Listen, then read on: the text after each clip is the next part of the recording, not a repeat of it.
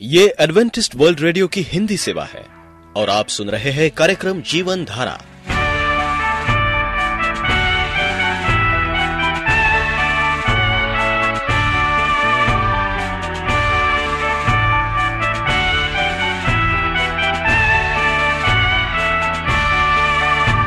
कार्यक्रम जीवन धारा सुनने वालों को मैं स्मिता और मैं अमित हमारा प्यार भरा नमस्कार। एडवेंटिस्ट वर्ल्ड रेडियो की हिंदी सेवा में हम आपका स्वागत करते हैं। श्रोताओं, आइए, आज प्रसारित होने वाले कार्यक्रमों की जानकारी दे दें। आज होगी पहले स्वास्थ्य चर्चा, इसके बाद एक गीत होगा और फिर कार्यक्रम के अंत में पवित्र बाइबल का संदेश। तो चलिए, स्वास्थ्य चर्चा सुनने से पहले सुनते हैं ये गीत।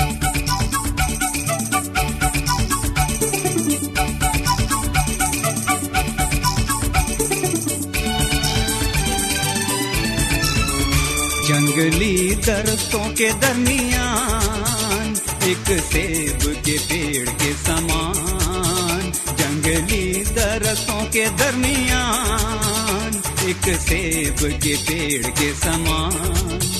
नज़र आता है मुझे, ऐ मसीह। नज़र आता है मुझे, ऐ मसीह। सारे संतों के बीच में तू सारे संतों के बीच में तू। हम करूँ तेरी ये मसीह अपने जीवन भर इस जंगल के सफ़र में।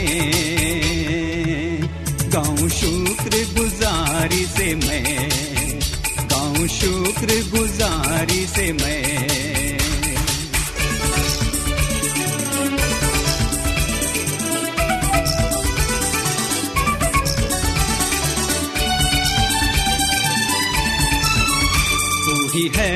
नरगिस खास शारों का हाँ तू तो संधिवादियों का।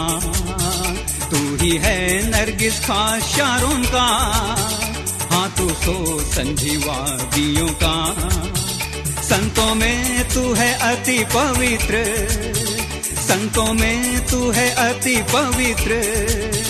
कैसा कामिल और शान से भरा, कैसा कामिल और शान से भरा। हम करूँ तेरी ये मसी अपने जीवन भर इस जंगल के सफ़र में। गाँव शुक्र गुजारी से मैं, गाँव शुक्र गुजारी से मैं।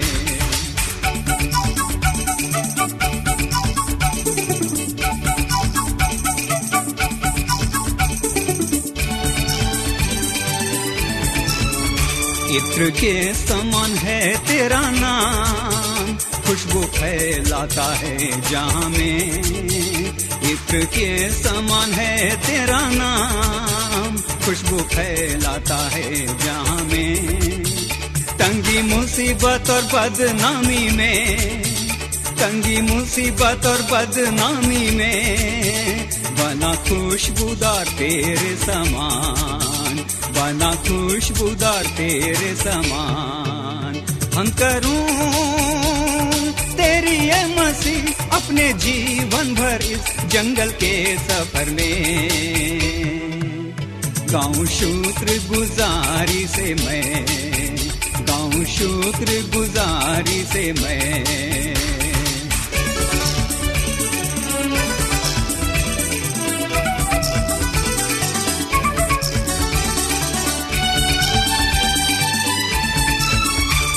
घबराहट की लहरों से गर, डूबू दुख के सागर में। घबराहट की लहरों से गर, डूबू दुख के सागर में।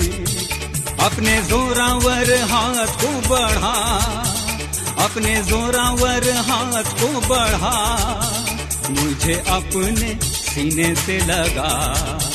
मुझे अपने सीने से लगा। हम करूँ तेरी ये मसी अपने जीवन भर इस जंगल के सफ़र में। गाँव शुक्र गुजारी से मैं गाँव शुक्र गुजारी से मैं।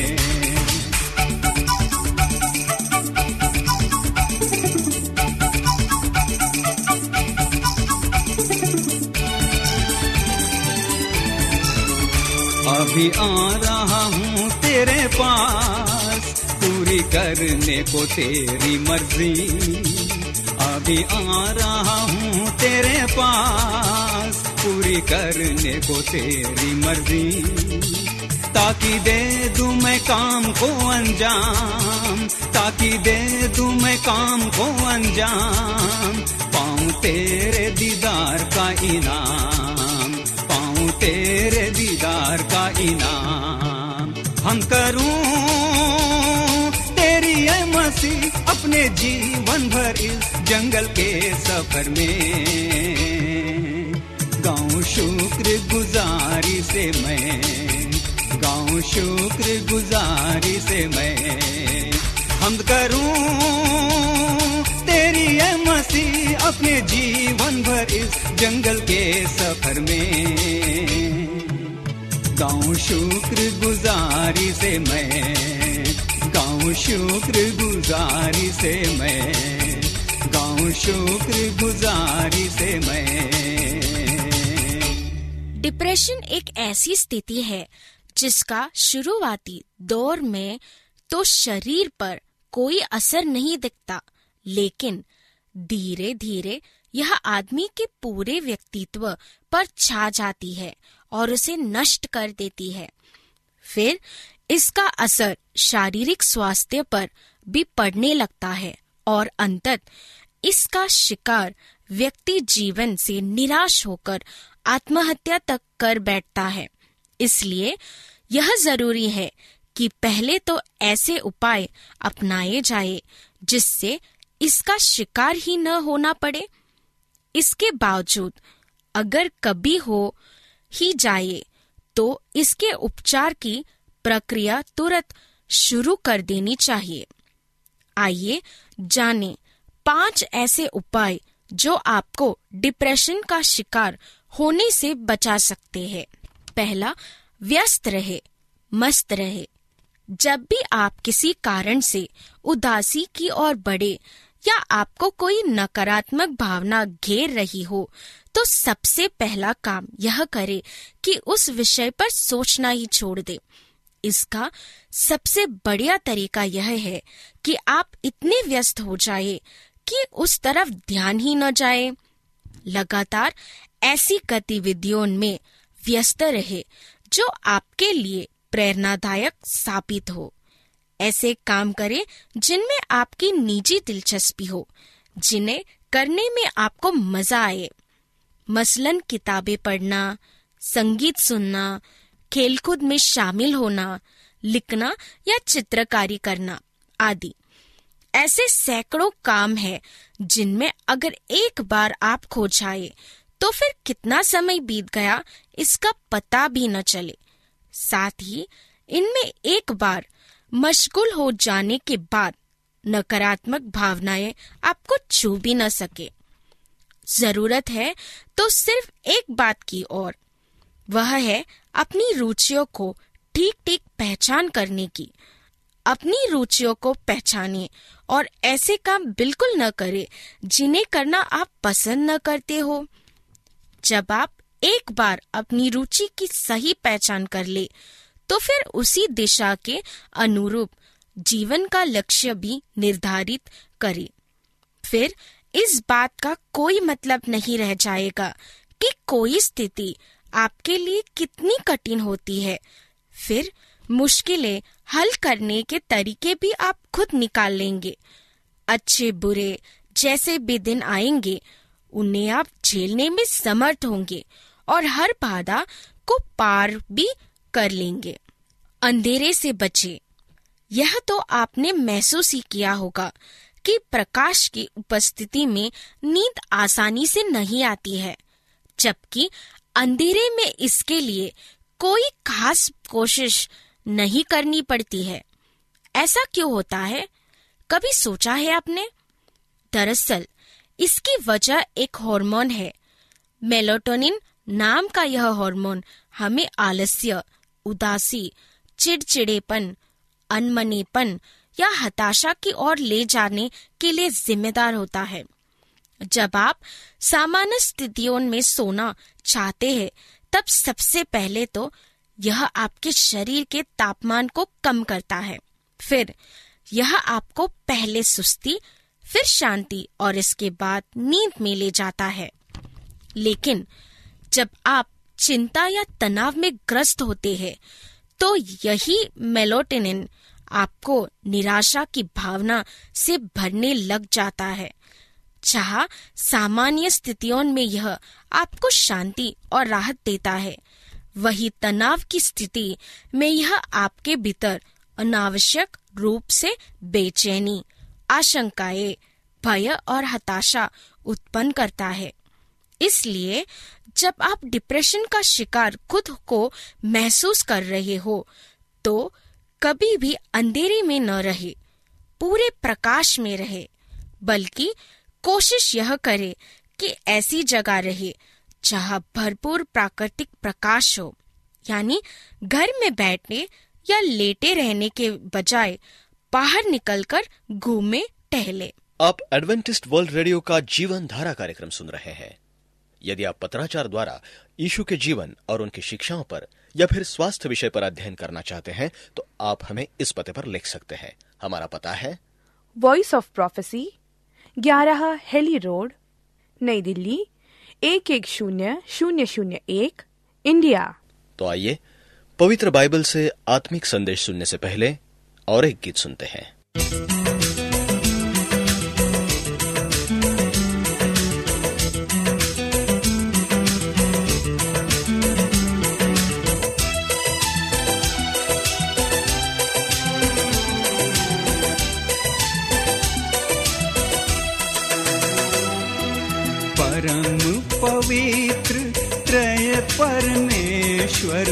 परम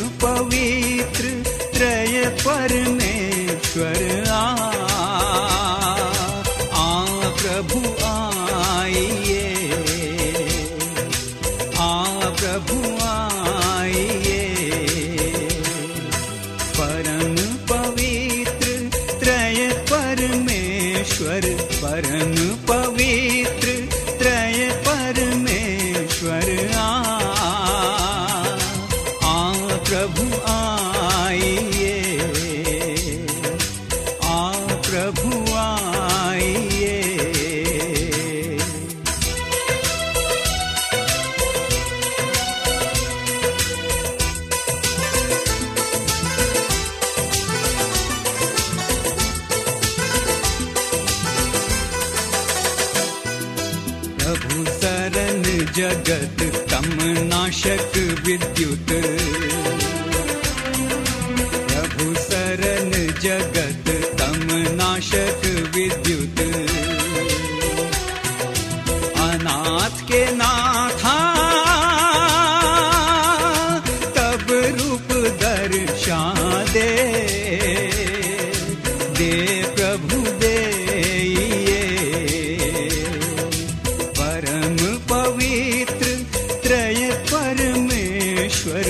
परम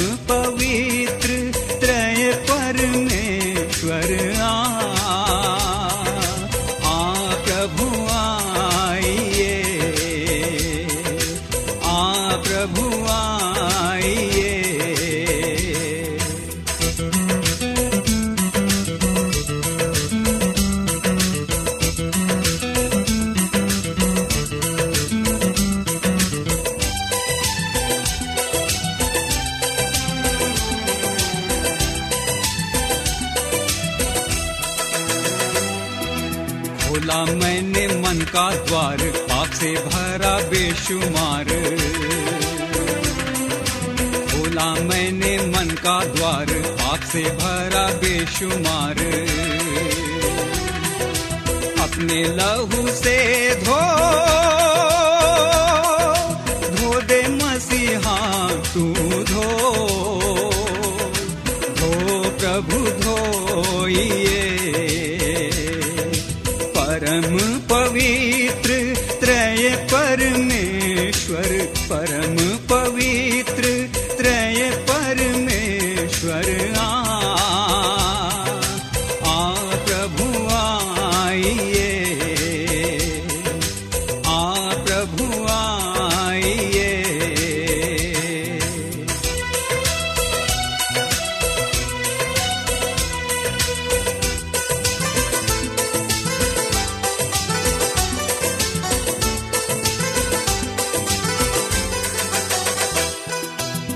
सत्य मन ना भावत, दुष्ट वासना धावत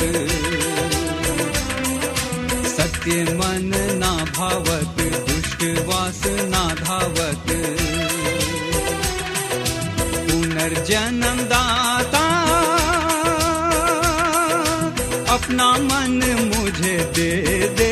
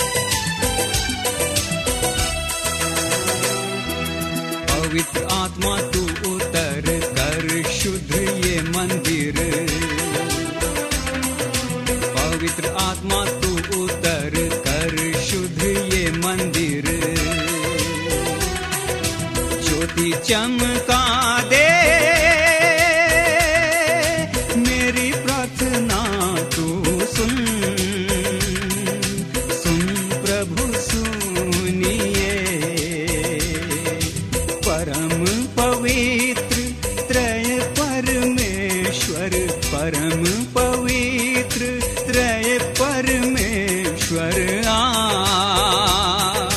आ प्रभु आइए,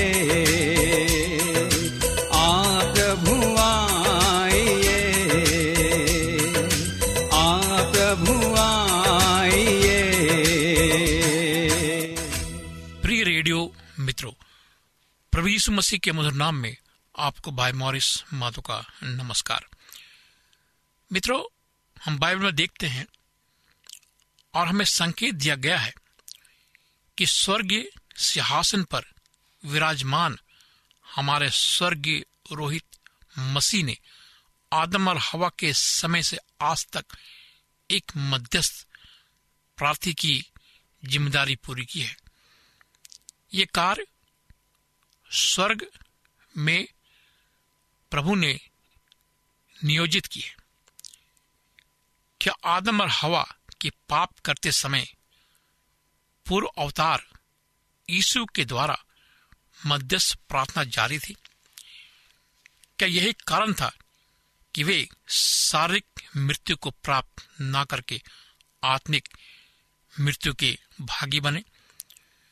हम जानते हैं यीशु जंगल में घूमते हुए इसराइलियों के साथ था।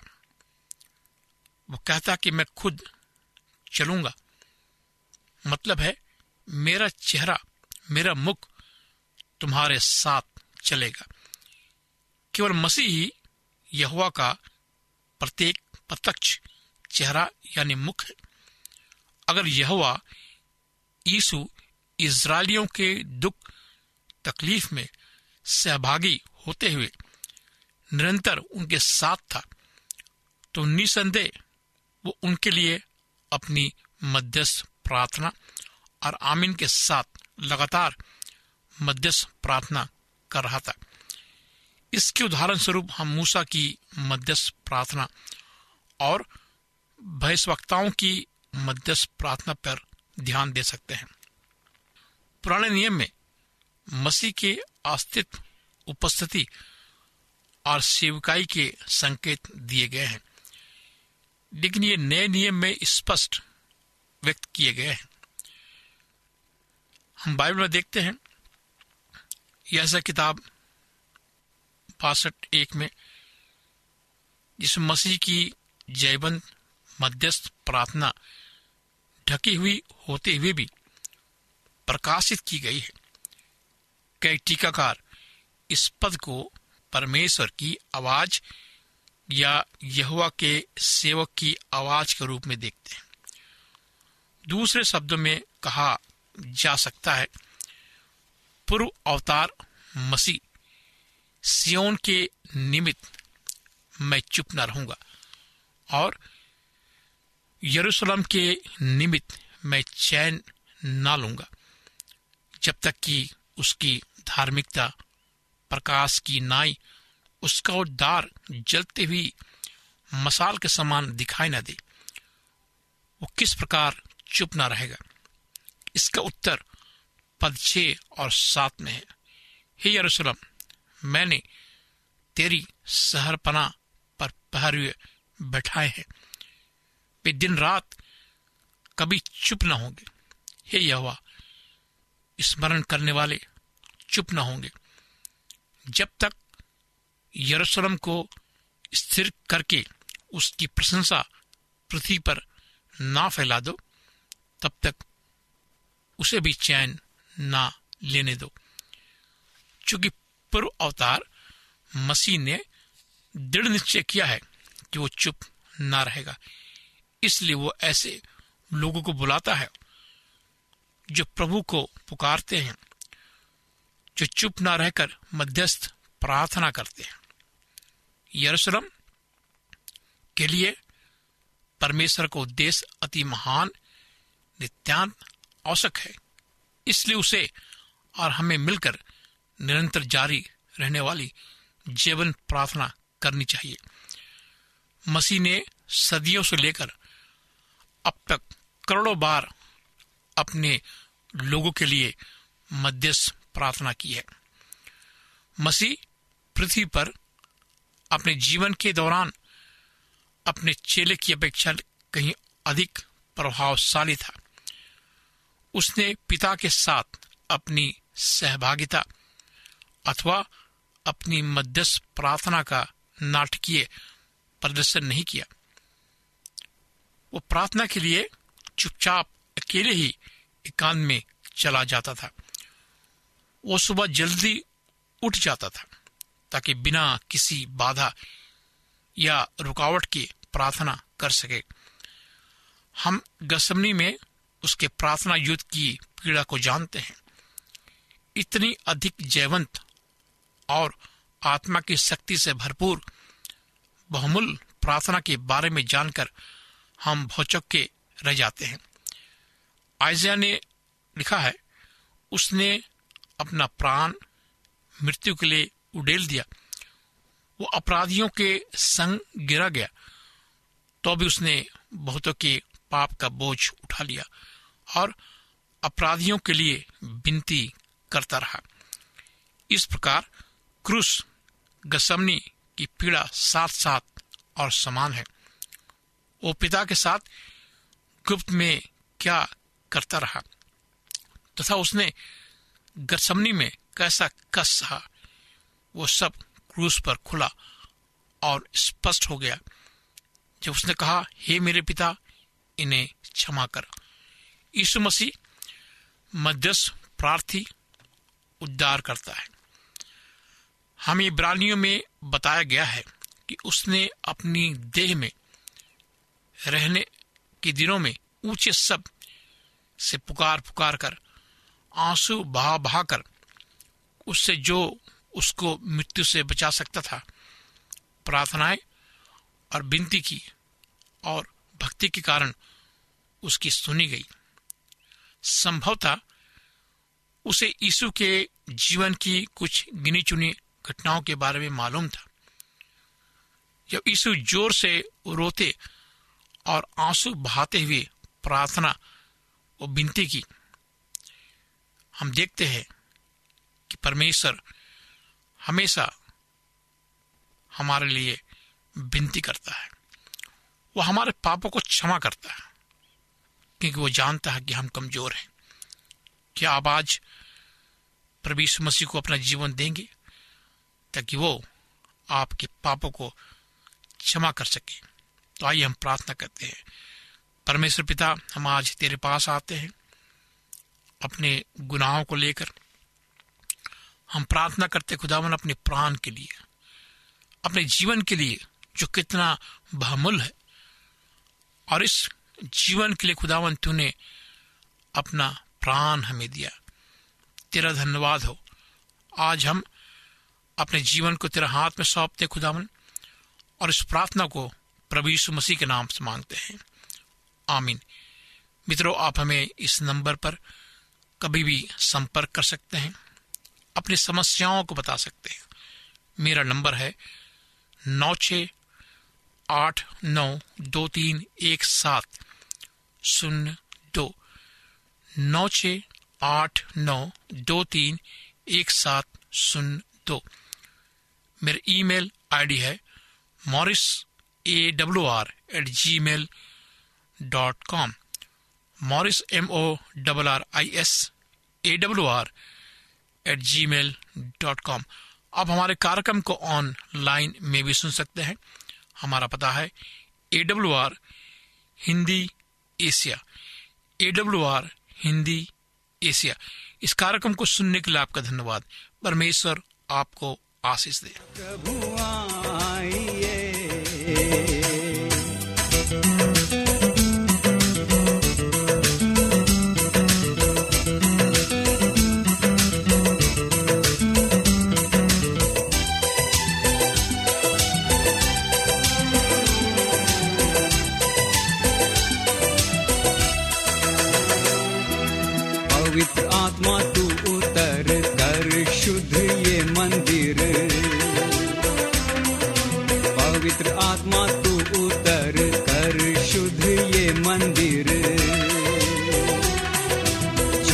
चमका दे।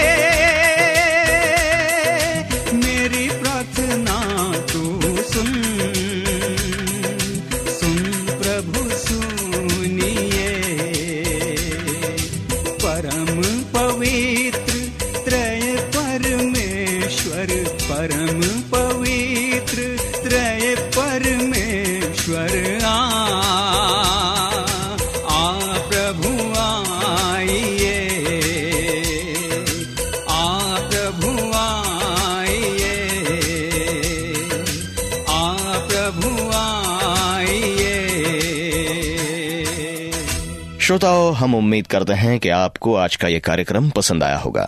यदि आपका कोई प्रश्न या सुझाव हो तो हमें अवश्य लिखिए। हमें आपके पत्रों का इंतज़ार रहेगा।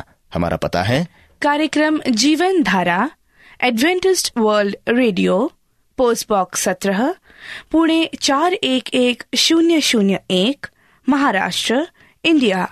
पता एक बार फिर नोट कर ले। कार्यक्रम Jeevan Dhara Adventist World Radio.